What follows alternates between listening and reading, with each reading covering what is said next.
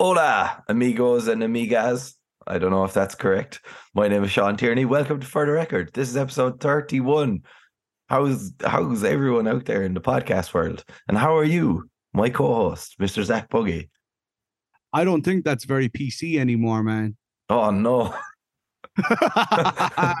Did I get us cancelled again? I think so, bro. Oh, Damn. Oh, no. I'm not too bad to, to answer your first question. Thank you very much. Good. You sound, by the powers of deduction, um, from your croaky voice to your shiny new Biffy Clyro t-shirt, uh, uh, and the fact Biffy Clyro played in Dublin last night, if my math served me correctly, It is. I, I- I'm going to join some True Detective dots and say you were at Biffy Clyro. I sure was. I sure was. And you know what? I have a lot to say. um, so if I do, if I do sound croaky on the podcast, dear listener, I apologize. But it's because I was screaming my face off for about three hours last night.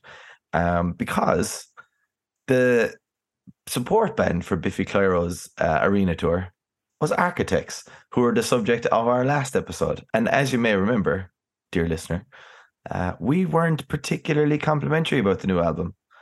And before I went up to Dublin to see Biffy Clyro my my my good girlfriend, um, I looked at setlist.fm as I'm as I'm wont to do, and I made myself a little playlist of the Architects set list and also a separate one of the Biffy Clyro set list, which is what I like to do. Um, very very disappointed with the Architects set list. There was the oldest song they played was Doomsday. They had four songs off of the new album and five songs off of For Those Who Wish to Exist. I am not surprised in the slightest. Those, know- uh, like, yeah, I knew it. Do you know what you will be surprised to hear though? They were fucking outstanding. Oh, I, I don't, I am not even remotely shocked because I mean, number one, I've seen Architects before with you, and number Yep. two, I even said in last week's episode that I, like, you know, I, I, I was annoyed by Sam Carter's vocal performance on this new album because I think it's his weakest performance yet. and Mhm. it annoyed me because I know how good of a fucking live vocalist Sam Carter is and how consistent he is after all these years. And that's another thing. I actually nearly, I, I'm not sure if I said this in the podcast last week, but I was talking about it with a mate at work just yesterday. And remember, you said about the fact that they self produce the last Mm. couple of albums and they have no producer letting them just be musicians. And a mate, a mate at work yesterday said to me, he said, I don't even find the album that bad. He said, I find it more inoffensively meh. Mm. He said, but it's the production that fucks me off the most. He says, because the architects have had some amazing production. And he says, and everything on that album sounds so stifled. So I really was, I had a notion that live, the songs off the new album would sound miles better than they do on that fucking record. Like, Man. Like they opened with a one-two of um deep fake and tear gas. Um, neither of which I'm that big of a fan of nah, on nah. record. But fuck my old boots, did they sound good live? Like I'm sure the breakdown in Deep Fake goes live. I'm sure. Man, they were they were actually excellent. Genuinely, they were excellent. I I was not not that I was surprised, but I was surprised at how much I enjoyed them because, like like I said, the oldest song they played was Doomsday. I liked the last record for those who wish to exist, but I wasn't mad about it. Um, but as a kind of a, a finishing three, Doomsday, uh, when we were young, and Animals were just absolute showstoppers. They were outrageously brilliant, man. And But it's the same. It'd be sorry, go on. I, I just I know you said that you you you know you weren't surprised about Sam Carter and because he's so consistent live and everything. That man, that man is one of the best live vocalists in the game. I mean, he is ludicrously gifted. Like, I mean, all of his he adds in. Remember, I was saying for one of the songs, um, the one that opens, it goes, "Now we're all cannibals," and I was just Yeah. saying, why doesn't he just scream it? Well, do you know some of the places where he sings on record? He screams them live, and it just goes, man. And he has got a great scream. He's got a great singing voice. His low vocals are great. When he's doing the like into riffs and all, ah, excellent. I thought Josh Middleton was unbelievable. And um, Dan was excellent. And as always, I got to give a big shout out to the Three Arena because the sound in that fucking building is always, always, always on point. So good, so good. But man, architects Uh, were on outrageous. point. Oh fuck yeah! Uh, for those. Ah. for those listeners who don't, that was actually an unintentional pun. Uh, for those listeners who are not of Irish descent, um, the Three Arena is in a place called the Point. Um, the venue used to be called the Point Depot It- they you- it sure was. a good venue. yeah, the, that was the thing. The Point Depot used to have great gigs, but it had like the worst sound. Worst sound. That's right, yeah. But now, man, the Three Arena, just the sound is absolutely killer. So shout out architects. They they kind of proved me, me both wrong and right because I think we did say that these songs will probably sound good live, but um, while not that's the thinking they were great songs. But fuck me, thing with- excellent. It's the same thing with Bring Me the Horizon. You know, like I really can't stress enough how not my shit the hmm. last like three Bring Me the hmm. Horizon releases have been. Same. Yes, I know for a fact that like those songs are designed to be massive, like Yeah. massive. And I think as well, you know, when you're like the excitable, giddy little children that both me and you are when we're at concerts, like you do have that kind of wave of positivity anyway. So it was like, ah, this is fucking sick. I'm in a big arena. I'm watching a band who I would have up to a couple albums ago called one of my favorite bands ever. And they were just awesome. And what was even more awesome was that I I then got to watch legit one of my favorite bands, like of all time, just be unbelievably magnificent. Biffy Do you know Clyro. I would I've said this for a long time. The first time I saw Biffy Clyro was uh, I would say it was 12 years ago, 2010 maybe. Um and I said it then. They're the best live, like big band I've ever seen. And I still think they're the best mainstream band that I've ever seen live because in the interim period, I've seen Tool, and Tool are a very big band. So, you know, Tool are Tool. We did we dedicated a whole episode to Tool live, but um Biffy Clyro live is just man, they're so great. They're so brilliant. And unlike Architects, they played a song off their very first album. They played a song from every album except from the Vertigo of Bliss. So like they do a, a career spanning set list. Uh, awesome. They're just they're so brilliant. I can't say enough good things about Biffy Clyro. both times I've seen them, it's funny you say that because obviously you're on a. I mean, this is their tenth album tour they're doing. Yeah. and I saw them tour in the fifth and the sixth albums, Mm. only revolutions and opposites. Yeah. but both times I saw them, it's like the same formula. They do literally a career spanning set. Yeah. except they always go from the first album to the latest. Except more more often than not, Vertigo of Bliss gets left by the wayside. Do you know what happened though? It was one of the best moments of my gig going lifetime. Uh, so myself and my girlfriend went to Indiependence on the Sunday of was it 2019? I think because just because Biffy Clyro were a headliner, you know, Indiependence is not really my bag as a festival. But it had it had Biffy Clyro, it had Fangclub, and it had Kerbdog, and I was like, yeah, boy, let's go. But um, they played questions and answers, and I was like, no way. And then they played A Day Of as well, which is the first Biffy Clyro song I ever heard. And I just lost my shit altogether. I just, I, I, I was in the throes of wonder. But um, Biffy Clyro last night at the Three Arena were, I mean, it, it's almost becoming boring how exceptional they are live. They're just so good live. And my favorite thing about them is that you can tell that they are not listening to click track because at the end of something like the captain when they're doing the big outro, like poor, Ben Johnston is fucking struggling to keep up with Simon, who's just gotten overexcited and playing the outro riff at hundred thousand miles an hour. It's just it's fantastic. And they added um they've had uh the touring guitarist Mike Vennart for a long time. Yeah, for years And, um, they've had him for years. Only revolutions. For years, and he really adds a lot to their show. And they had an onstage um, keyboard player as well, and it really added.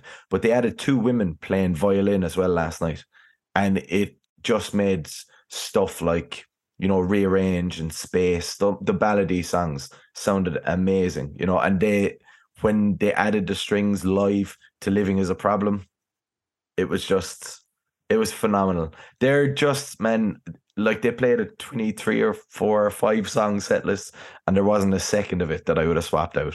And they're a band I never come away dissatisfied with. Uh, they always, always bring the goods life. They're just exceptional.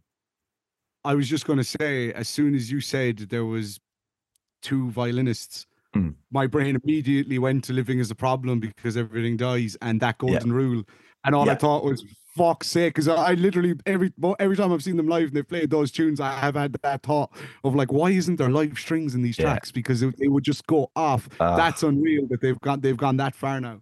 And you know, it was quite simple production. You know, I've seen them do the whole like glitter bomb and fucking the confetti and pyro and everything. But like, it was just a nice, cool like light show, and there was a stage set up of just like screens, and there was live images plus video images projected onto it, and it was really simple but really effective. And to be honest, when you've got like some of the best written like rock songs of the last 20 years Yeah. you don't need much you know and i i just think they prove every time i see them that they are i think to me they're most they're the most consistent mainstream rock band in the world ever Do you know, I you're, you're I'm actually jealous because I really, really wanted to go. I want to go. Mm. Uh, the London date is this weekend, but I'm going to Amsterdam. yeah you're away um I'm I- away this weekend. So I just um I'd urge everyone to go see them anytime. Like they're one there was this, you know, in those Twitter games, your first concert, your last concert, your worst concert, all this stuff. And it was like, who would you go see every every time? And Biffy Clyro are always one of my answers. I think I've seen him seven times now, and I just I never get bored of them because number one, like I have a massive crush on Simon Neil. I always have, and I always will. he and doesn't. He he's doesn't. he's the best, and um, they they just have they have a back catalogue now of it's ne- near perfection, and I just I totally disagree, but continue. you disagree. Oh yeah, I had a very like I I I I I I I've been out of love with Biffy for a good few years, man. Yeah. Oh, we actually talked about this, I think, before, but Yeah. I, I I think that's probably a longer detour for another time. Yes. Yeah, I but I I I lost interest after the sixth album. I thought the seventh, I thought the seventh uh, album was shite, and I Ellipsis? thought the, I her lips shite. Ellipsis is my least favorite, definitely, but it's still got I Wolves of Winter on it, and That uh, you, the reason I don't, the reason I hate Ellipsis the most is because they put out Wolves of Winter as the lead single, and that's Yeah. one of their best fucking songs. man, And Wolves I of Winter thought- live. Yeah, wow. Oh my god, like it's so great. But And this that is is that is their worst album, heard- without a doubt. When I heard Wolves of Winter, I thought that was a precedent for the whole record. Nope. and it's the opening track, and then the rest of it just goes. And Yeah. then I really didn't like um a celebration of endings. Don't you? I that was I, I think that's a fantastic record. There's a handful of good tunes on it, but um what you call it, Instant History nearly made me just throw away my Biffy See, records. the only thing, It's the worst song. it isn't. Do you know what's shit about instant history? The hook. Uh, this is the sound that the we sound that make. we and the. It's so electronic thing. But the rest of that track is really, really good. Like it, it, but I hate that bit. I hate it. And they played it last night and it sounds massive. You know, that this is the sound that we make. And Oh, I the whole it was- like it was awesome. It's awesome live. the thing is when i when i got there i was like after ellipsis and then this is the sound that we make Mm, i just thought you know what i'm at that stage like i talked about with architects last week if you're doing something that's not really for me it's a bit more yeah. accessible rock And then pop the myth rock, of the happily ever after happened. and i fucking fell all the way back in love man the myth of the happily ever after is one of their best fucking records man, it's They're just. I I, actually one think thing I want to ask before we move on yeah. and before how did the tune the new new new tunes from the myth of the So, happily ever after sound They like played unknown male one tell me they played unknown male they one played Unknown Male One and it was those riffs those Uh, fucking riffs Unknown Male One was possibly the weakest part of the set, and it was still awesome. Like What? Yeah, man, genuinely. It didn't it definitely hasn't hit with people in the way I thought it would. And you know, Is it bit One of- too early, proggy biffy for people? maybe, I don't know. It, like one of the great things about seeing Biffy Clyro live is the fan interaction because their fans absolutely fucking love them. And they go with them whatever they do. And it was just the one of the it was the only song that kind of that didn't really like blow the place up, you know. Um they played Cop That's Syrup absurd. as well. Um and Cop Syrup was outrageous. But the standout track from Hunger in your haunt. A Hunger in Your Haunt. Oh my I god. imagine. They played so they started with Dum Dum and they go into Hunger in Your Haunt then, and it was just when they got to that chorus, the whole place, like the roof nearly came off the arena. I know people say that about gigs, but you know, when you just everyone is screaming so loud, it feels like the air is shaking. Like, you know, it was Yeah, yeah. it was loud as balls. It was great, really, really great. So the new stuff sounded amazing, amazing.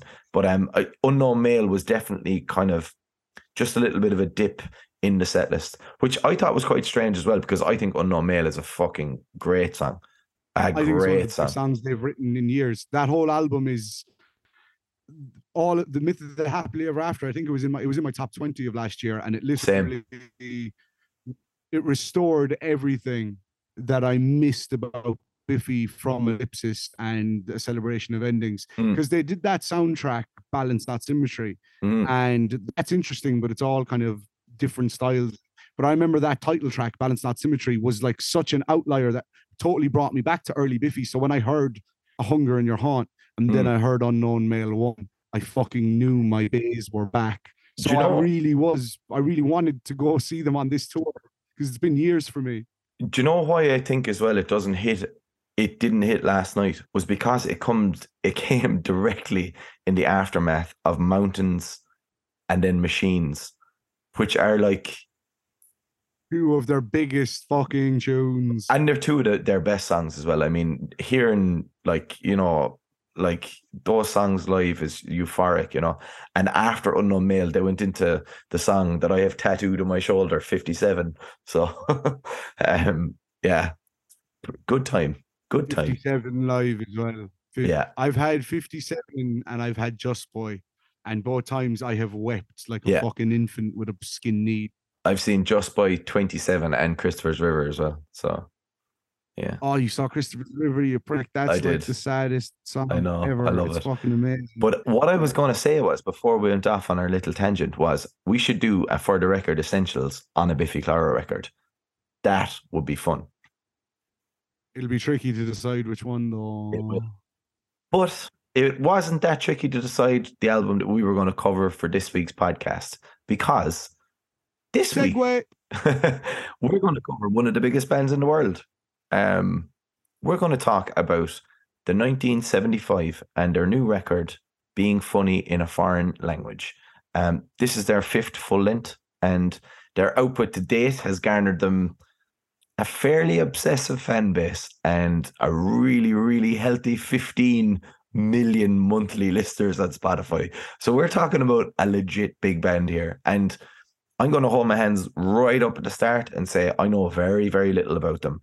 Only that my initial impressions of Matty Healy, their singer, was that he was a complete wanker. Um, uh, I remember when they first came on the scene, I really liked Chocolate. I thought that was a great song.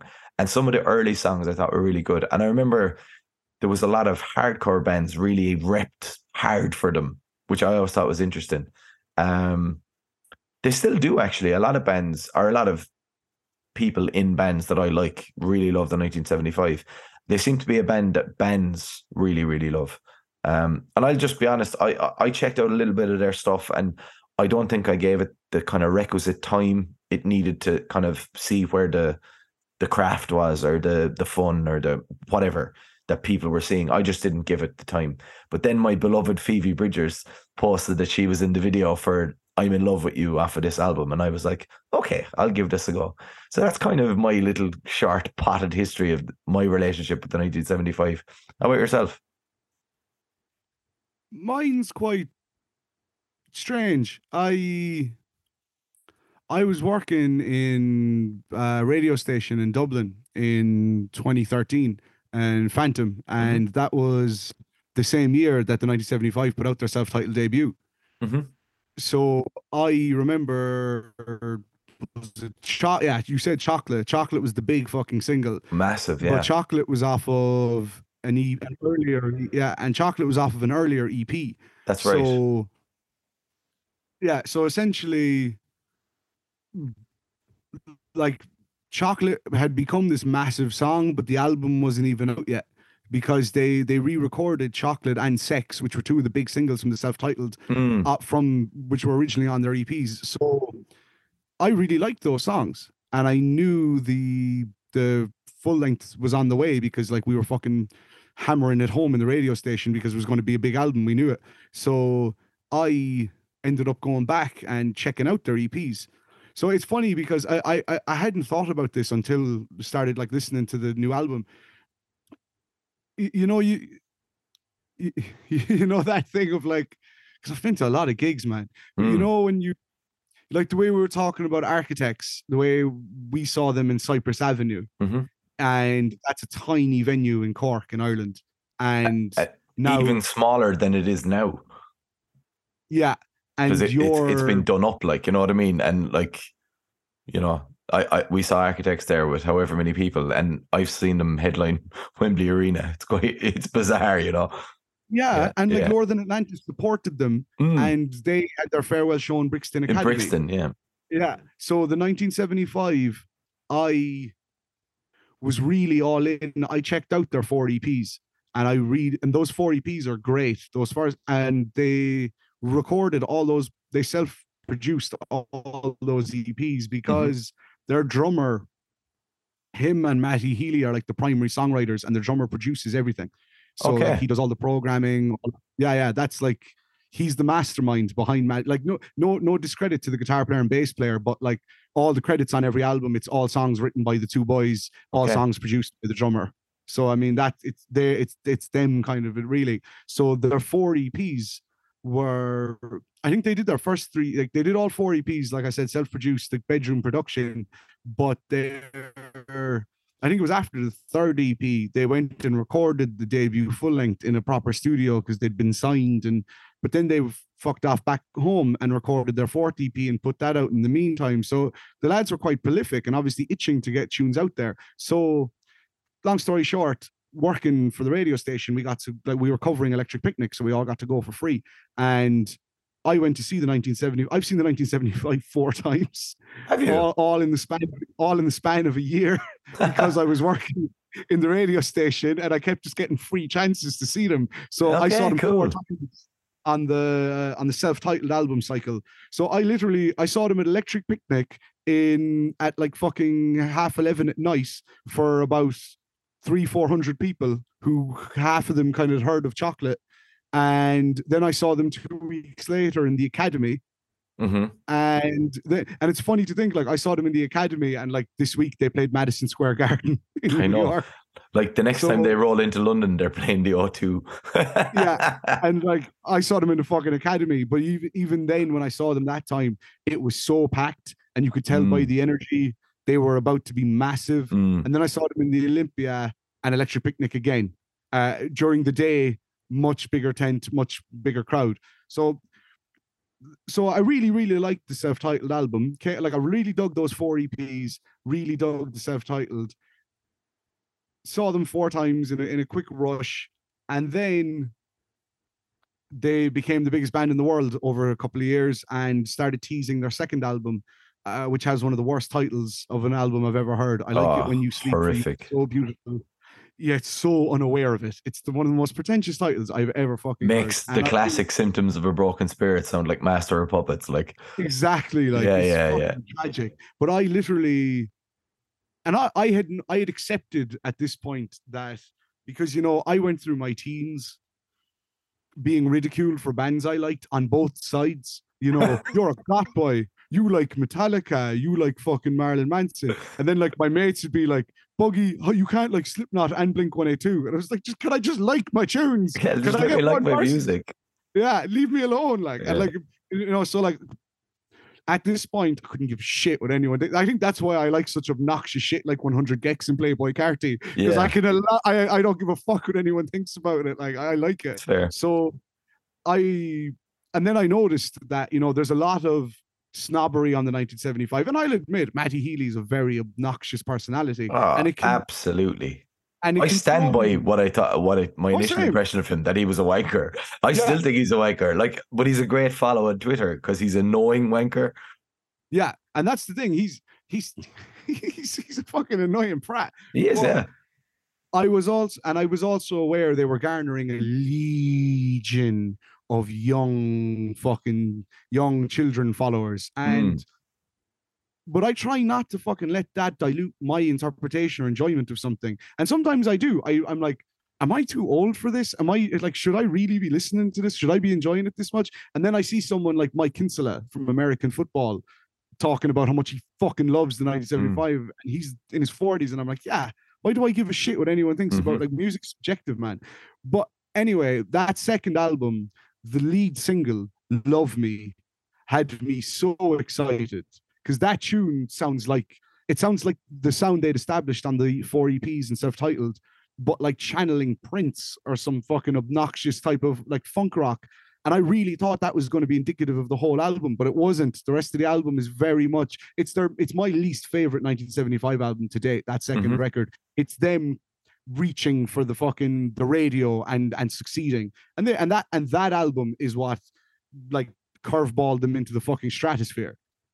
So, but I had completely washed my hands of them. Uh, like uh, by that point, I thought, you know, I had the EPs in the first album, and like a lot of bands, you kind of you can see you by the time the second album comes around, you're like, this won't be for me anymore. Mhm. But then the third record, because they announced they actually announced the titles of the third and fourth records back to back. They were originally meant to be like released within less than a year of each other, like a sister album thing. So there was a brief inquiry into online relationships and notes on a conditional form. Mhm. And they ended up just because of like I think label probably said it as well, just separate them. Like so they ended up putting them out two years apart. So when a brief inquiry into online relationships came out, the the lead single was "Give Yourself a Try," and I remember all of my friends fucking hating it, and I had to admit I really, really dug it. I dug the lyrics. I dug That never minute- worked with me. That song. For, I, don't, I don't know. I don't know why. I just I never got on board with it. and, and that's fair enough, you know. Mm. I mean, like. I, I- I'm never going to argue with someone over like they're Mm. like oh, no, I will, but but not but with something like that, I know I'm like I get it. It's not for everyone. So by the time that record came out, I was cautiously optimistic, and I have to say, the the funny thing about a brief, a brief inquiry into online relationships is that half of that album is forgettable indie fluff to me, and I'm not really bothered by it at all. But the half I love was literally like. Like the half I love was like one of my favorite EPs of 2018. okay, fair. Yeah, you know what I mean? I I- do. I yeah, yeah. I couldn't put the album in my top 50 because it, it it wasn't one of my top 50 favorite albums, but half of the tunes on there were toe to toe with some of my favorite music of that year. Uh, yeah. give yourself a try. Um, it's not living if it's not with you. And, like, That and that's is the thing. that is a good song.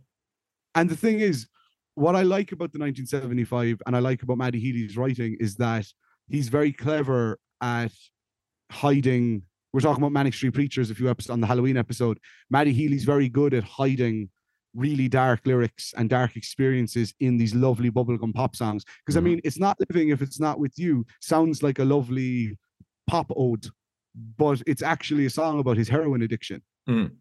It's not living if it's not with you and and it and that that paints it in a whole darker light even though it's this beautiful pop song um i'd love it if we made it that's an absolute stomper of a track and there's another gorgeous song on that record um oh yeah the i like america and america likes me Mhm. i think that's a great tune the, the, the tunes i like on that album stellar half of it, I was like, whatever, take it or leave it. So there's even what's that track? Uh Petrichor, learn to uh learn to draw or some shit like that. And that track's like six minutes and it's like glitchy fucking it, it's like I don't know, glitch pop, I suppose you'd call it, but that that track is unbelievable.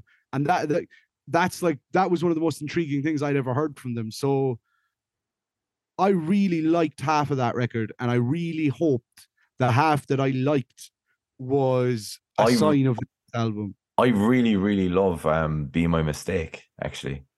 That's a Uh, lovely song. I, I love that really song. It's song. really, really nice, yeah. Yeah, Um, so I really the whole expansive genre hopping of the record and the fact that I really loved about half of it had me really hopeful for Notes on a Conditional Form. mhm. And when they dropped People, the fucking lead single off of Notes in a Conditional Form, that's a fucking like industrial punk song. Mm, And at that point, I really liked that they were showing like zero fucks for audience uh, expectation. And they were really like I know I've seen some people say that they just steal sounds from other bands, but you it's not stealing if you're that brilliant at adapting to each one of them like a chameleon. Everything they put their hands on, no matter what genre or artist or influence they channel, it sounds like really, really well done. Um, so you at this point are, are you're you're you're fairly on board when when we get to know notes of the conditional form. So yeah that that so like like i said i had washed my hands after the second album and then the third album started getting me very intrigued Mhm. and the half of it i loved had me very hopeful for notes in a conditional form and and people so people dropped and i obviously knew that wasn't going to be what the whole album was like but i thought it was a really cool experiment by the band and that had me I, I, at this point i was like yeah i'm really i'm really curious for this next record and then they put out frail state of mind which I think is a gorgeous song. And that's like that's like a trip hop, dreamy synthy song. And I mean, so at this point, I knew this was going to be one of the most, they're probably most expansive thing yet because a brief inquiry into online relationships was quite dynamic anyway. Then Notes in a Conditional Form drops, and I see the insane dichotomy in the reviews, like the the the the, the polarity, like you know the fucking one out of five here, five out of five there, Mm. best album of the year here, the album that's going to destroy the band's career, and and and then I read that the fucking album is 80 minutes long. The 1975, I never in my days thought would have an album longer than a Tool album. mm, So I approached it very hesitantly because I thought, I'll be honest. I I tried with it, and I just found myself skipping song after song after song until I got to track sixteen. If you're too shy, let me know. Which, as I said, is unbelievable. Like that is a fucking fifteen out of ten song. Like that is that song is fantastic, but there's- incredible. There's some other songs on that album just as good though. I think Notes in a Conditional Form is their best work. And it it, it is it's fucking hefty and it's excessive because like I said, it's 22 tracks and it's an hour and 20 minutes long. Mhm. Like that's that's the length of a film. So it, it does take some time to kind of unfold itself. Like the I the what I actually did, the kind of the way I got into Kanye West's album Donda was I had kind of digested half of it like a double album Mhm. I, I kind of I listened to the first half of it maybe two or three times and then took on the second half and then started taking it all in full and I think it's just a really great record it's got I mean it maybe and I agree to some extent maybe all the experiments don't work but I love the fact that nearly practically every song on the album is a different genre of music so to me notes in a conditional form it's I mean it's a beautiful mess of a record because it's all over the shop every song is a different experiment, channeling different influences. And I mean, it goes from industrial punk on people to synthy dream pop on frail state of mind. And then you've got the really like acoustic ballady kind of tracks, like the birthday party, I think is one of the best songs they've written. That lyric, you know, I saw your friends at the birthday party and they were kind of fucked up before it even started. I think that lyric is like that's a super relatable, funny, quirky lyric, but at the same time, that whole song is about him learning to adapt to going to parties again after coming out of rehab. So there's a lot of very personal tunes on that album. Yeah. And I mean, it's funny like- that phrase you just use, uh, "beautiful mess." Um, I'm almost certain um, another like music reviewer I listened to described it something similarly. Like you know, there was some really really high points, some some experiments that maybe didn't work as well, but were still quite good. And you know, he I think it was described in some something along those lines of a beautiful mess. Like you know, because I agree. I mean, there's there's probably no need for there to be two instrumental, predominantly instrumental deep house tracks at the back end of the album. you know, probably not. probably not. But they're, but they're two of my favorites. Uh, there's a Bagsy Not Net and a Shiny Collarbone. They're mm. both unbelievable tunes, but they really, if you heard them in a club, like you're never, ever, ever, ever, ever, ever, ever, ever, ever, ever, ever going to know their 1975 songs. But I mean, and then the fact that that al- that's the same album that has a song like Roadkill, which is a total Fleet Foxes, Pinegrove, like folk indie emo track. And that Roadkill again has some great lyrics, you know, the and, and, and again he kind of talks about his heroin addiction in that track and there's actually a lyric that I I, I love, but I, I can't quote on here without getting bleeped, so I'm not going to bother. Just deep dive that tune. Roadkill's a great song, but I and I I and then like you said, if you're too shy, let me know. That's one of their biggest hits. I mean, that song sounds like Huey Lewis and the News, like I said earlier. I mean, that's that's an anthem and a half, and it's then amazing. But what I also find the reason I'm, I'm rambling so much about Notes in a Conditional Form is number one, it's my favorite album by them and it's the first album that I ever bought on vinyl by them because one, it's 80 minutes of music, so you're getting your money's worth, mm-hmm. and two, it it was the first time I felt I connected with their music that much on a lyrical and musical and personal level that I really wanted to own it on wax. And I revisit that album regularly. And I, when if I've got like shit to do, if I'm like tidying the gaff or I, I want something, I'll, I'll throw that on like to pass the time. And like, and there's so many different tracks that grab me in different ways. I mean, for all of the different like experiments I've mentioned and the different kind of genres it channels. I mean, tonight I I wish I was your boy has like a reggae vibe to it, and then nothing revealed, everything denied has this really weird. He's almost rapping at one point and has this vo- this really weird vocal effect, and I've seen some people rag on that totally, but I really dig it. And and then what's that track? Fucking uh, what should I say? And he's got a very like Bon Iver effect on his voice. And there's some really like electro pop tunes on there. Mm. But then you also have Me and You Together song, which is a gorgeous. The, the, he, I think Matty Healy even said it in an interview.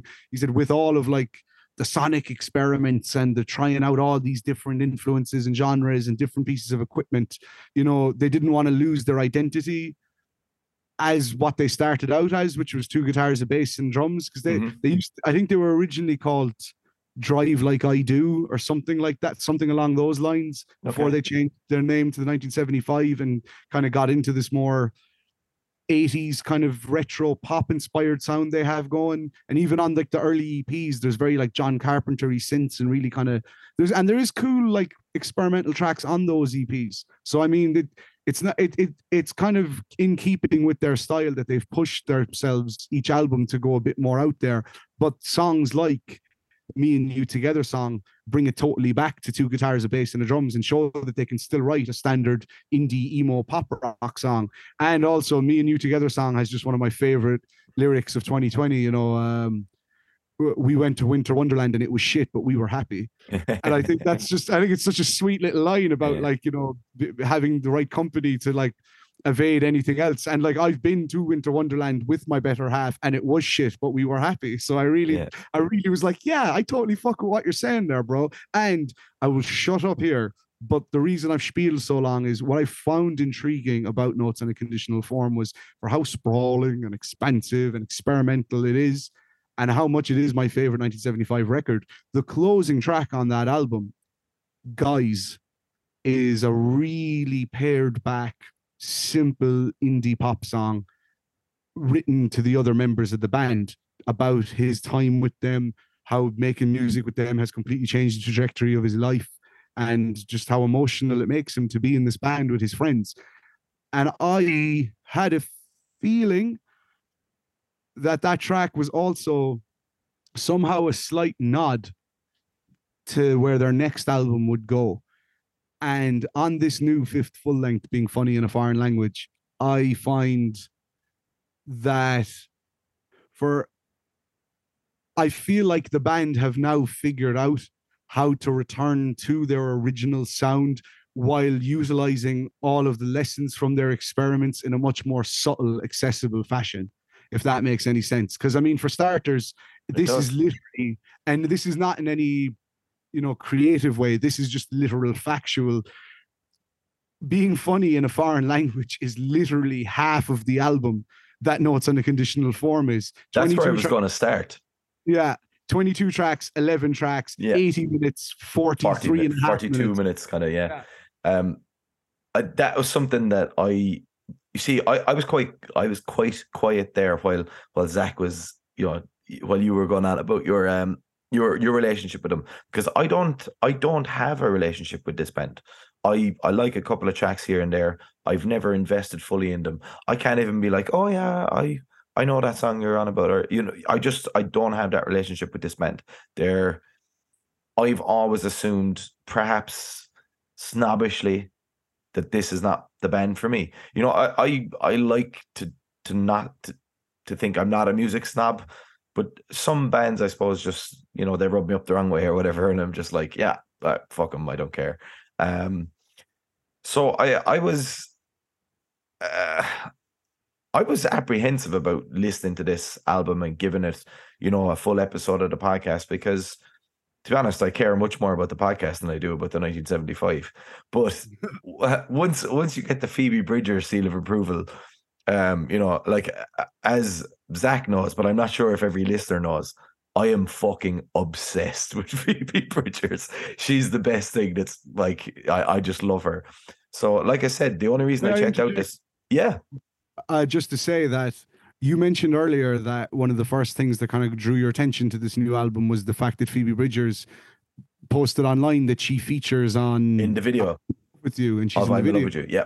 Yeah, but you do know that she is also on a song on Notes on a Conditional Form doing guest vocals. No, didn't know that. Yeah, that's something to go back and check out. There's a brilliant. Oh, Zach, oh, my friend. Oh, Zach. It seems I have a fucking load to go back and check out because, because this fucking album, being funny in a foreign language by the 1975, is absolutely incredible. You heard it here, folks. You heard it on For the Record from Sean Tierney's lips. this album is stupidly brilliant. Like, I would love to just front and like analyze all the songs and be like, you know, go through them and really in depth. But fuck that, man. This is some of the greatest. This is brilliant, perfect little pop songs. And what they do brilliantly well is they wrap them up in this weird sound sometimes, and you're kind of like, what is this? What key is this in? What instrument is that? But it doesn't matter because This is what I'm saying. Man, they've literally taken they've taken all of the lessons from the fucking like hour long and 80 minute long albums with like complete genre hopping and a million different pieces of equipment for each song and completely channeling different influences and they've taken these expansive experiments and they've gone back to songs that are th- this album has songs that sound the most like chocolate and sex and the city and it's the album that is the most reminiscent of those early eps and those first two albums before they went on these mad experimental journeys and it's But- like they've they've take i find sorry just that you're saying about uh, I totally agree. You're hearing all these mad instrumentation and these little bits of weird production, but it's like they've taken the experiments, like I said, from those albums and learn to put them into their more old school indie pop songs. And it, it's like a perfect Venn diagram of everything they've done in the past and they've done recently, all kind of coalescing into like what they sh- what they've always kind of aim been aiming to be. I think that what I liked about Chocolate was it's kind of it was this weird little sounding pop song with that weird little hook of where we go, nobody know guns in you know, it was really like it's kind of and it didn't sound lush. It didn't sound like the biggest band in the world, but it had something. Whereas this this sounds lush. This sounds like the biggest band in the world. This sounds like a an indie pop band all the swagger of someone you mentioned before. Like, and I, I, I I'm not saying this lightly. Like, this has the swagger of Prince. Like, there are like balls like boulders on this fucking record. This is this is a brilliant piece of work. There's, I think as well, they've um they've been working with Jack Antonoff, who has worked with Taylor Swift in terms of her production on more recent albums, and you can mm. hear that because that same lush, expensive production is all over this record. And I think for all the cleverness, and this this is a very clever record, and it's really cleverly written. And I th- I, can't remember who we were talking about, but we we were talking about how they've done the trick that the Beatles do, where they make simple song or complex songs seem simple. Yeah, that's exactly what they do. And the 1975, if you listen to a song like Part of the Band, it it could. I, I was like, what, what's going on here? I don't I don't understand it. But at the core of it, I think it's like three chords on a guitar. If you were to play it just on an acoustic guitar, it's about three chords. But it's got these stabs of strings, it's got piano flourishes, a brass section, this weird production. Uh, it's it's stunning. I am I'm genuinely blown away by by this record, and I feel like I need to really go back and listen to all their albums because uh, this is uh, they're just they've constructed some of the most perfect, propulsive, catchy, idiosyncratic pop songs to just this gloriously high level, like happiness and somebody to are looking for somebody to love. Unbelievable. Happiness. And the thing is, like, it took me, I think, the third or fourth listen to Happiness, which is one of the big singles from the record, to realize, because, like we said earlier, like you just said a minute ago, sorry. I mean, Happiness is such a fun, bop mm. your head. Yeah, this is a lovely, nice, happy pop song. But when you really listen to the fucking guitar and bass work on that, it's like fucking math rock, man. The two boys are going a mile a minute up and down the fucking fretboard. They're actually mangling the shit, but it's so subtle. It's all the pops and the slaps of the bass and like it. It's so many, like it's crazy perform, but it's all hidden in this, it, within the rhythm of this lovely pop song they never it never becomes like masturbatory it's super technical and, impre- and mm. impressive mm. but all in service of the tune and then you mentioned um part of the band that's one of the best songs they've ever written man that, that is that's one of the best songs of this year by a mile yeah. and before you say it because i feel like you might the lyric on this song, I like my men like I like my coffee full of soy milk. It's so sweet it won't offend anyone. Is unbelievable stuff. Unbelievable stuff. Outstanding. I doff my cap to you, Matty Healy. That's incredible. Like he's a great that's what I'm saying, man. He's a great lyricist. I mean, like it, there's I think I realized that I really liked his lyrics on a song you that you said didn't even click with you. Uh, Give yourself a try. Yeah. Off of a brief inquiry into online relationships. You know, the you know, what would you say to your younger self?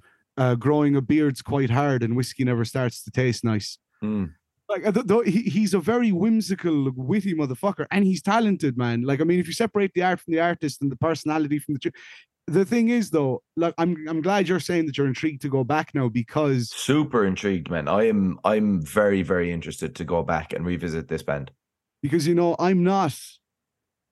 I I love this new record, but I'm not like shocked like you are because right, I have okay. known I have known for even though I've had my mixed emotions with the band and with each release, I have always known, even since the EPs and that first album, that number one, he's an ace lyricist, and number mm. two, they're really great songwriters. And even if I don't like everything they've done, and and it, and it's been a rocky road to, it was like I really liked them, and then I kind of completely fucking disconnected, and then I've slowly fallen back in love with each record, and I really feel like on this album, it just this to me is like them like i said now that they've kind of come out the other end of like the really self-indulgent long albums and sonic experiments this album seems like a real return to let's write an, an 11 track three quarter of an hour indie pop record using all of like our tools all of our lessons learned all of the kind of the shit we needed to get out of our system those experiments. And now let's channel and tweak things and just let's write the best batch of pop songs we can again. And it's fucking, and that's it it's That's what it is. it's pop songs, but man, the focus on this album, you can hear it. You can hear them being like, right, no mistakes. This album is this is perfect. You know, we're trying to craft perfection here. And like I don't think that you put you know the time and effort into something that could be as throwaway as looking for somebody to love and make it what it is on this record without real focus and real intent. Because it's something like like oh caroline is a fantastic pop banger but it feels more it feels like more if that makes sense. You know One hundred percent. it, like if you boil it down it's just a pop pop song. You know like i think it actually it, it recalls some of you know like something like carly Rae jepsen. Do you know that more credible in quotation pop, marks pop music you know but they they add this kind of weight to it and this kind of reverence or credence the word that you use a good bit you know that it's they elevate it a little bit more. And i think Yeah. something like oh caroline which could be so throwaway is is not like you know um and then like the song that got me here is i'm in love with you. And i just i can't stop playing this song man i can't stop playing it it's so simple it's uh, like the chorus is i'm in love with you i i i that's it that's it There's- you. it- uh, it is, but it, oh man, it stays in your cerebellum. Oh my god, it's in, it's incredible, and then it's um you know the lyrics are very self aware as well. You muppet, don't fuck it, like you know, as in like it's just a song. Let's bring it back. Let's not overthink it, you know. And it's I love that man. I, I, I just I I, and then like something like all I need to hear is so fragile and beautiful. It's just this fabulous country kind of balladeering, and ballads is also- something that they are fucking great at. They're great, and that's what I love. I love the fact that they can write absolute stomper tunes. They can write really strange experimental pop tunes, and then they can write full on ballads that'd make like the fucking all time greats want to eat their hearts out. Like, Absolutely. And the thi- do you know it's funny, man, just when you reference the all time greats, something that the all time great bands do is they stick fairly rigidly to like four chord progressions. And it's usually the same four chords at a different pace and a different tempo. Like that's what songwriting is, but they can just create these wonderful melodies and beautiful arrangements around it. But like all I need to hear sticks rigidly throughout its duration to a fairly standard chord progression. But it's so it shows how effective really great songwriters are at using simplicity as a weapon. What a fucking song this is. I love the line as well, you know, uh, I don't care if you're insincere, just tell me what I want to hear. You know, and it's just like I love the Ah. line. Where, I love the line where he says, "I get my records out when you go away." yeah, That's the most relatable Yeah, shit ever. oh, as, soon, as the missus is out the door, I'm like looking for the records to put on to pass the time, and, Yeah. and that I can't listen to when she's home. But, But it's also like it's a bit it's almost like that line in high fidelity, you know, where he's on where he's talking about now I know how to make a record for you. So it's like I know you don't want to listen to this record, so I'll wait till you're gone and then I listen to it, you know, rather Yeah. than forcing you to listen to it, you know. And it's yeah. I also think I, I totally agree with you, by the way, about the fact that, like I said, songs like Happiness are so musically intricate. But then songs like Be My Mistake off of a brief inquiry into online mm-hmm. relationships and All I Need to Hear really just boil it. It not everything needs to be suited it. It they know when to go fucking overdrive Yeah. and when to pare it back, and and that's why I think I lo- I love it ties in what you're saying there a minute ago it ties into the one of one of my favorite songs in the album, probably my favorite track on the album, actually, Wintering. Ah, Wintering is just ah, stellar. Wintering is a so I great. have rinsed I've listened to that song about 30 fucking times it's this week. so great, And- man. you know, she was it she walks down the stairs with a face on like she's just won a court case. Yeah. He's got a weird way of uh, right using the same four chords for for every song he makes. makes. Yeah, yeah. And and everything about that and like because what I interpret that song is is like him coming home for Christmas. You know, I get home on the 23rd. I'm yeah. driving up on the 23rd and like you know just before christmas eve and wintering winter time and he talks about like you know eh, like I, i'm assuming it's like ending tour and coming home for christmas and you know there's even that line about um you know, I'm just here for the stuff and don't want any fussing. And you know, like doesn't want any arguments, doesn't want any family bickering. But I love the line where, and I'm not sure if like he's using personal people or if he's kind of skewing English life and Yeah. shit. And and but, but you know, and he's like, uh, met your one in the co-op, and she says, "How's everybody doing?" He's, I said, "Liv- uh, Alex, Alex is a a sculptor. sculptor, and Olivia's been a vegan since ten. it just sounds like such a. It sounds like a conversation you'd hear in a shop. Oh, Alex is a sculptor, and Olivia's been And then vegan. he says, um, I'll be giving my chair to my mum because her back hurts. And then now mom's not a fan of that line about her back because it makes her sound frumpy and old. And I said, Woman, you're But 64 you years old. years old. That's the best so- fucking line. It's brilliant, man. It's so and, he- and then just and then when it comes back to that, you know, I'll be home on the 23rd. I'm driving up on the 23rd. That really gets I get think I don't know what it is. Sometimes I always say lyrics to hit me in different ways. There's Mm, there's something about just that I'll be home on the 23rd. I'm driving up on the 23rd. It's like we've all that's it's like it's something so communal. We've always said we've all said that to someone about a day. Yeah, And, yeah. and it's very close to Christmas. We're always family are always like, when are we when are you going to be home? When are we when you're gonna going to be home, yeah, yeah. Yeah. I just think uh, there's some, and also, and, and I'm a, I'm a big sucker, big, big, big fucking mother sucker for when, you know, an album when you when you hear an outtake or from the process of making the album, Yeah, just snippet it in, and the way wintering starts with the genuine audio of Matty Healy being like, no, no, it should really just punch in. It should just be like Yeah. one, two, and then the song just kicks in Yeah. full fucking production, and it's Great. like, oh, love it, fucking love it wintering is it's gorgeous. It's a beautiful Yeah. song. I And I on love release it. day. On release day, it was the song that Phoebe Bridgers shared to her Instagram story. So she's obviously on your on your buzz that it's her favorite as well. you need to Um, check out. Um, I always get the name arse backwards because it's a mouthful. It's either Jesus Christ 2005, God Hmm. Bless America, or it's God Bless America 2005, Jesus Christ. I It's think I one the just saw it. I think it's Jesus Christ 2005 first. I think. Yeah, God Bless America. Yeah, that's that's the acoustic tune that Phoebe Bridgers does guest vocals on. Awesome. And Well, I will be I will be listening to it because I'm going to go through this band because like it was it was Gasman after I was going you know like as most of you listening know we usually like kind of do track by track or whatever and when I got to when I got to wintering I just like uh, I wrote unreal again and then I just wrote in block capitals this whole album is fucking amazing and I just uh, like it I love like Human Too is really really soft um, it's got these lovely little Bon Iverisms on them. Um, the only song that I'm not super jazzed about is about you. I think it's just a little bit flat. Ish. Nah, I totally disagree. I actually you, think- you see, I'm hoping that it's gonna like it's gonna click with me massively, you know, because it's just it's just the only one so far in the I don't know seven, eight, nine, 10, 40 listens I've given this album that hasn't like you know smashed me in the face. I actually totally disagree because I'm finding that the album I've like I mean, okay, one thing, the opening track, which is called the 1975, Mhm. that's a motif on every one of their albums. Mhm. The opening track is always called the 1975. 1975, yeah. I, lot- noticed that, yeah.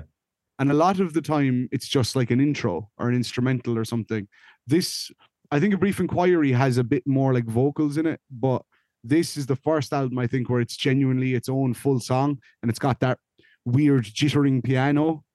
And I think it's lovely. It's really like it's it's it's strange. It's, It's really brilliant. like yeah, it's unsettlingly strange, but it's it's just keeping this weird rhythm going on. And I think that I think that line about you know, I'm sorry if you're living, Living in your in 17. 17. it shows a real kind of genuine empathy for his fan base. Yeah, Like yeah, how definitely. tough it is to be a young person in the online 2022 world, I think. And I think it's um I, I what is it? I've heard it's in vogue to be super thin, but your friends aren't thick, so they can't come in. You know, it's like uh, I'm feeling apathetic after scrolling through hell, and I think I got a boner, but I can't really tell. Can't really tell. Yeah, you know, and but then it's like you know, it's cynical, this Adderall and vitriol, and young people drinking Aperol. But um, like he and he he goes on and he's, you know, uh, I'm sorry about my twenties. I was learning the ropes. You know, I had a tendency to think about it after I spoke.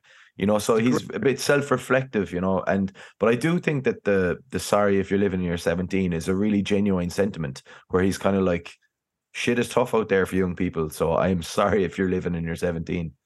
Yeah, and and that's and that's exactly it. It's like him because he's he's well aware. I mean, number one of how how rough it feels when you are 17, and then he's also aware that you know, like I definitely am happier that I was 17 when I was 17 than if I was 17 now. Same. And yeah, and I, and I think Matty Healy feels the same way, and he's very aware that a lot of teenagers connect with his music. So I think that's a very it's a brave thing to put on your opening track. And then, I mean, it goes from that into happiness, like we said, which Mhm. to me has math rock fucking noodling hidden behind an indie Hidden pop behind song. it. Yeah, yeah. And then looking for somebody to love, absolute banger. Mhm. Part of the band, part of the band to me evokes like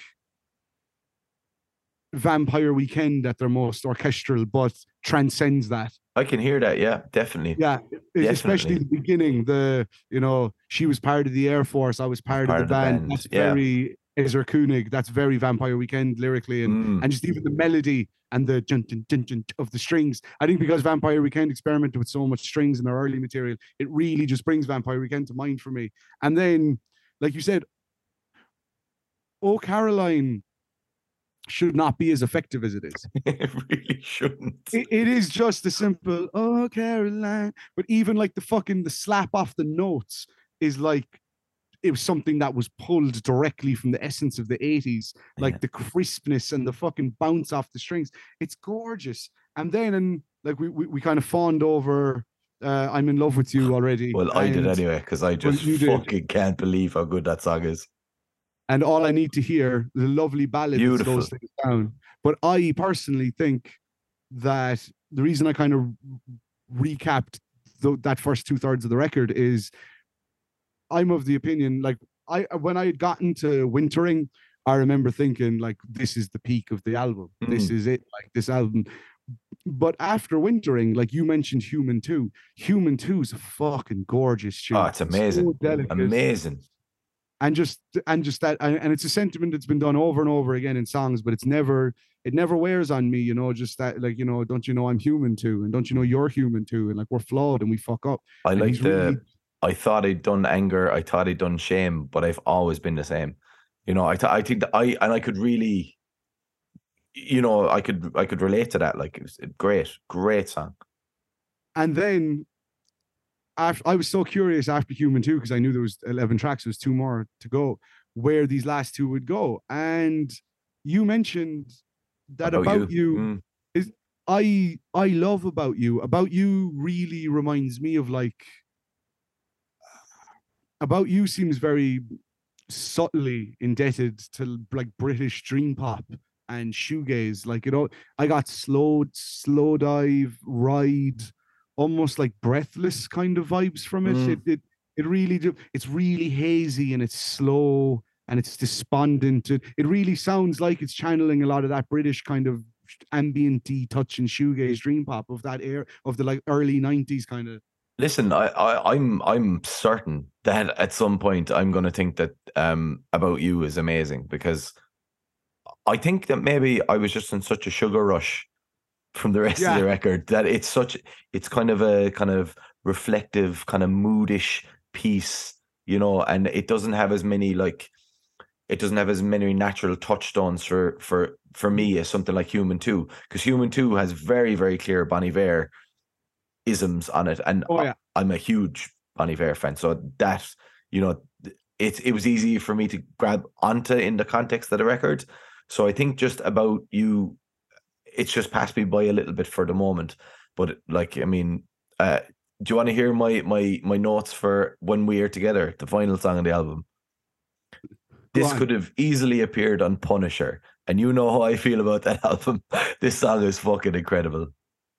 yeah when we are together really um yeah, it really like like like i said guys the closing track off of notes in a Mm. conditional form. Lovely really sentimental track dedicated to his bandmates. And this song like i mean this album i don't know i mean you know i ain't writing an any biography about him so i don't really know if Matty Healy like is in a relationship. I'm pretty i'm if i'm if i'm speaking completely out of my hole i'm pretty sure he's in a long-term relationship that he's been in for quite a few years i don't think he's married but i do think he's been with the same partner for like a long time since the band kind of got big with the first album. Could I think totally that wrong. this was that that song. It was um, it was based on the breakdown of a relationship.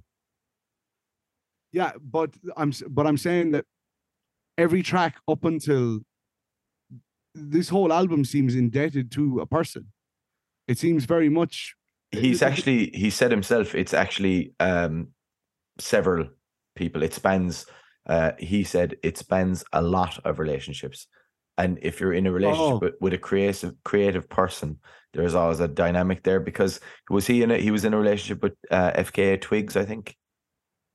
oh, I didn't know that at all. So I, I don't know. I this is only just I saw it in the research. That was all. So he did say I, I think it might have been to um our good buddies Pitchfork.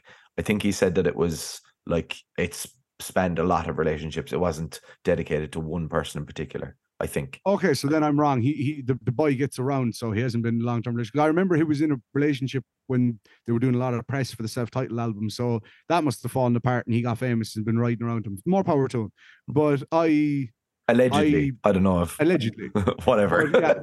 so, so whether this album is about one person or about several people, which you said now, it's it, it is about several people. Yeah, this album, even more so, like I mean, like they're a pop band, an experimental pop band, but a pop band, and Mhm. they've like, and they and a lot of their stuff is about relationships. But this album seems so, like, solely focused on love and relationships and the nuances and the in betweens of a of a partnership between two people and the love and the pining and the longing and the sentimentality and the the humor and the it like and I mean wintering might be an outlier on the album but uh, in terms of like it's a bit more about coming home and, fucking kind of being a bit more anecdotal uh, There's a real sense of nostalgia with wintering as well.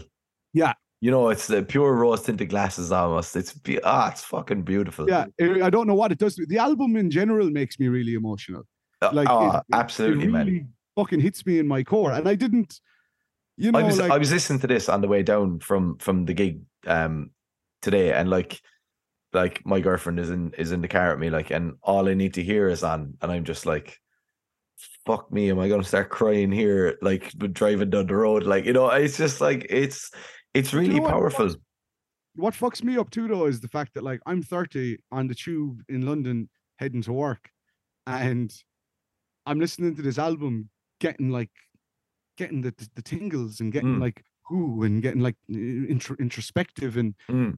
you know ima- like imagine being a fucking teenager listening to this remember the music that fucked us up as teenagers imagine imagine being 17 and hearing Yeah. that saying you know i'm sorry if you're living in your 17 there's probably teenagers like getting their thank brains you Matty yeah.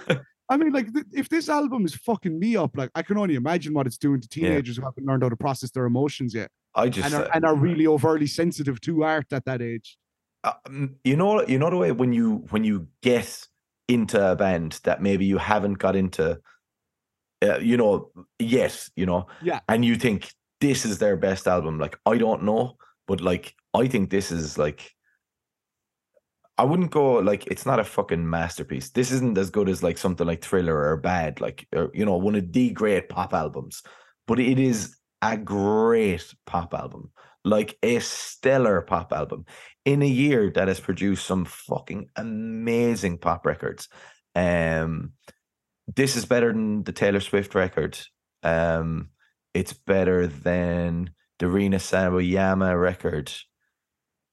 The only other like pop record I'm not sure if it's better than is the Lizzo album, but that album is just like fucking smoking crack cocaine while on mushrooms in a cartoon. It's just like the funnest album, you know. This definitely has probably more substance to, the than the Lizzo record, but the Lizzo record is just a sugar that- but rush. Lizzo is very, like, yeah, but Lizzo, like, in the 1975, you know, they, they are, like, they're as vaguely connected by the pop term as can be, really. to be Oh, absolutely. Abs- I'm just saying, in terms of big pop releases this year, this is about as good as as as anything I've heard. Um, uh, it's just there. There's a real fun to the Lizzo record. It's hard to like. It's a total sugar rush, like purple pink album. It's fucking brilliant. I, I, I, it's funny because you're like you're you're naming all these pop records, and I just I just don't go in for pop music. Hmm. That's the thing, and it's like I have no, but like it's just not for me. You like Yeah. I heard the re- the Sound tunes, I love. I heard the Lizzo, a few of the Lizzo singles, and Taylor Swift. Am I what you do. ready? Do, do, do. So It's good. just not my bag.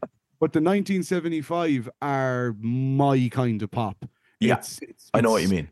yeah, it's intelligent pop. It's it's indie pop, if you will. It's pop and alternative music meeting in the middle. Yeah, I, I think that's probably where where we diverge greatly on our, our pop intake. Where I, I like the bubblegum pop and I like mainstream pop as well as like in you know the more credible side of pop or whatever. And I think you don't go for the you know the big you know bubblegum pop type artists.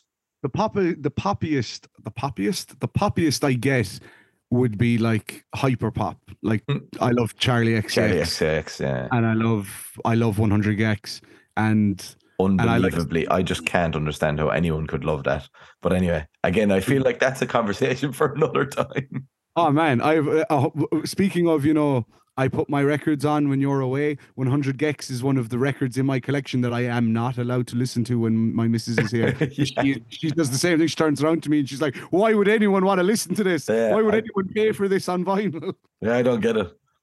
I love it. I love it. It's Mm. it's all about maximalization. It's the same way I love like a fucking I love like sla- slasher kind of movies, the modern slashers that are totally like homages to old 80 schlock and they're devoid of plot and it's just mayhem. Like, Devoid and- of plot.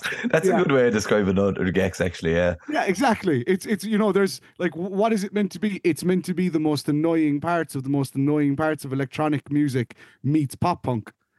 And you know, and the songs are only two minutes, the album's only 23 minutes. It it's get in, get out, and fucking hit you over the head with donks and gabba and fucking emo and then and then I- leave and you're like, what did I just fucking I love how you think you're selling this. I'm, I'm not. No, I'm not. This is like this is me just championing what I love. Regardless, I will shout it from the mountaintops. People will be like, "Arrest! Like section that man. He's preaching the word of 100 gecs," and I will. I will do it until I'm grey and old. But yeah, Charli XCX is probably as far as pop as I go. Yeah. Like, and funnily enough, roundabout the drummer from the 1975, who is their producer, George Daniel is his name. George Daniel, thank you very much. I was about to call him Daniel George, and I was like, I don't, I know Daniel's in there, but I'm not sure if it's his first name. George Daniel, yeah. He produced the last Charli XCX album, and I'm pretty sure they're in a relationship at the moment. Oh, interesting. We get we've gotten very um kind of you know gossip Meg on this episode. Is he in a relationship or it's unusual? It's a first for us, I think. It's because we're Uh, talking about a fucking pop album. We, we, we, True. if we very quickly just gravitate toward that, don't we? It'd be such an easier podcast to just talk about who's fucking who, man. It would. Um, but overall, man, uh, uh, like I I think this album is incredible. I think in a landscape of brilliant pop music, and there, like I've mentioned, there has been some brilliant pop music this year. I think this stands out. You know, I just can't believe I feel so strongly about a 1975 album after considering that they were a band I would have gladly, albeit ignorantly, said I hated up until now. I think that Jack Antonoff's production is fantastic. Um, despite the fact it's a fairly typical pop production, it's not. It's not gonna. It's not revolutionizing pop production at all. I just like it a lot. Like a lot, a lot. It's it's just some crack like from the voice. I just love it. Uh, it's it, I love. It's a, a a really nice mix of brilliantly played organic instruments and also electronics. And annoyingly, Matty Healy is the magnetic, charismatic, focal center point of it all. I, I, think they they just hide this wonderful, simple Americana in the style of Bruce Springsteen or Tom Petty under this modern sound. This is fucking phenomenal. And you know what? I'm really I'm delighted you've clicked with it so much because I I actually had just lost track that this album was due. I'd I'd heard part of the band and it had blown me the fuck away, but I hadn't I'd just completely forgotten this album was on the way. And it was you who actually you pitched this to me, dear listener. Tierney came to me with this and said, yeah, you, you were like, Do you want to do the 1975 album? And the last time, uh, like you and me have briefly spoken about the 1975. I think that the only time we ever talked about the 1975 was when I was repping Enter Shikari's last album, Nothing Is True. Every Oh yeah, nothing, nothing is true and everything is possible. possible. Yeah. in 2020. And you said, "Oh, it's great, except for that one track that just sounds like the 1975." Which I'm assuming was the pressure's on. yeah. Yeah. I did say that. I can be such Yeah. a dickhead sometimes. and I just so I remember being like, oh, okay, Tierney does not like the 1975, and he does not like Enter Shikari writing a song that is reminiscent of the 1975. But I, oh, I genuinely like just thought like, yeah, Tierney, and like I said earlier, you know, mo- a lot of people I know fucking hate them and wash their hands of them and have never listened to them and snobbed them, and that was the thing. Even That was me. that was you. That it was, me, man. when I got before I got notes in a conditional form on vinyl, we were in a myself and Norma were like in a park on a Friday evening and summertime Friday evening after work, having a few cans, a few crisps, and I threw the album on, and Norma like looks at me halfway through and goes, and Norma fucking hated the 1975, like allergic to them. And she turned to me and was like, Who's who's this? This is really, really good. This is a really good record. I'm like, This is the 1975. She was like, What? And then I bought it on vinyl, and every time I put it on, she'll still say it to me today. She'll be like, That album is so good. And I came, it came, it took like that's the thing. I saw them live four times on the first album cycle, all for free. And you know, and it was really fun, and and it's and it's cool now because they've become one of the biggest bands in the world. That I saw them on that rise, and then the second album did nothing for me. The third album really started warming me back up to them, and then the fourth record, I just went all in on. I, I get why people hated it. I get why people think it's overindulgent and overlong and bragged on it so much. But I really just clicked with notes on a conditional form. Like I said, it's the first album I loved by them enough to buy on vinyl. So I have been very intrigued to hear Well, where they would. Next. I will. I will be buying this on vinyl. Oh, I think I too. Almost certainly. Like this When is you so when good. When you came to me and said to me like, "Oh, you want to do this?" I was like, "Oh yeah, the, the new 1975 record's out." And then I, I kind of almost forgot and thought, "Oh fuck, yeah, Notes in a Conditional Form was unbelievable. I I'm way more hyped for this than I remember being." yeah. but you had already listened to it at this point, and you kind of said to me, and then I was a bit apprehensive. I was like, "Is Tierney asking me to do this so he can kick it in the fucking head?" And then, because you know, it's kind of why which, I want. which is possible. Like yeah, it is. That's part of the fun of this podcast. yeah. But you actually, you said to me, you were like, disclaimer, I think it's brilliant. And then I knew, fuck, I got to listen to this. Like, I got to drop what I'm doing and listen to it right now. If Yeah. Tierney thinks it's brilliant. And it Yeah. is, it's fucking brilliant. It's, It's like I said, I've kind of said everything I need to say 20 times already, but it really, to me, sounds like they took the exper- lear- lessons learned from their sonic experiments in the last couple of records and they've gone back to a more straightforward, short. I think it's their shortest album. I actually think I'm nearly certain it's their shortest record yet.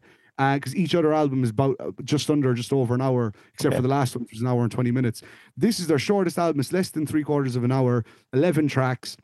It's literally, like I said, half the length of their last album, half the tracks. And it just feels like they thought, right, we've gotten all that out of our system. We wanted to write a song like this. We wanted to put two deep house tracks on the album. We wanted to have a reggae tune. We wanted to do all this. Now let's just let's write a let's go back. Let's take all those lessons and all those like tweaks we know, and let's just write a pop album again. And it really, like I said, it's like a co- the coalescing of everything they've done experimentally and standard, and just kind of it sounds like at this point, the 1975, like for people who are kind of saying, oh, you know, they're trying to be this band, they're stealing this style, they're doing this, they're writing a song like that. All of that experimentation has resulted in being funny in a foreign language, really, truly just feeling definitively like the 1975. Yeah. You Yeah. know what I mean? Absolutely. Absolutely. And not only definitively like the 1975, but like it's like definitively like of like this is one of the albums of the 2020s. You know what I mean? As in this this to me could go down as something, you know, that people hold up for years. And because it has that timeless sound as well as sounding modern. Yeah, it's Yeah. just it's it's it's fucking great. And like if if anyone out there is like me and was a fucking moron and was a snob and just thought that they were shit and Matty Healy was a wanker and no one needs to listen to them. They're big anyway. Blah, blah, blah. They only 16 year old girls like their music. All of that may still be true. But Yeah. this album, this album is fucking outrageous. I can't recommend it enough. I really, really can't. It's so, so good. Yeah, I uh, I I, I totally agree. 1975, the 1975 being funny in a foreign language. It it's a cracking record. It's it's it's a really subtly, shockingly, surprisingly cracking record. Absolutely. So there you have it. This is oh, this actually might be like one of my surprises of the year as well. Like, as in, did not expect to fully like, you know, the heart eyes emoji. That's me Yeah. about this album. Like, I, I did not expect it. Really, really great. Really. Oh yeah, great. I to- I totally agree. I feel like it's it's definitely leapfrogged about 20 albums to to get into near my top 20. Like out of nowhere, like Yep. Uh, but more on that in a few weeks because we're getting to boy. that time of year. Um, so yeah, I, I can't remember what we've planned for for next week. So we'll just sign off and we'll discuss it off air. a little peek behind the curtain. Uh, yeah, so I think I think we'll look because I'm going to Amsterdam anyway this weekend. So I think by the time I get back, and we'll kind of see we'll kind of see what the music world has thrown our way then. yes, we shall. Yeah. So But, we'll um, keep you on In the meantime, just throw yourself at the 1975's record because it's great. And um, yeah, my name is Sean Tierney. Thanks a million for listening. As always, please check us out on Facebook and Instagram and all that carry on for the record pod. We really appreciate it. Any feedback, we greatly appreciate it. Thank you so much for listening. Music is the best. I'm buggy. Bye.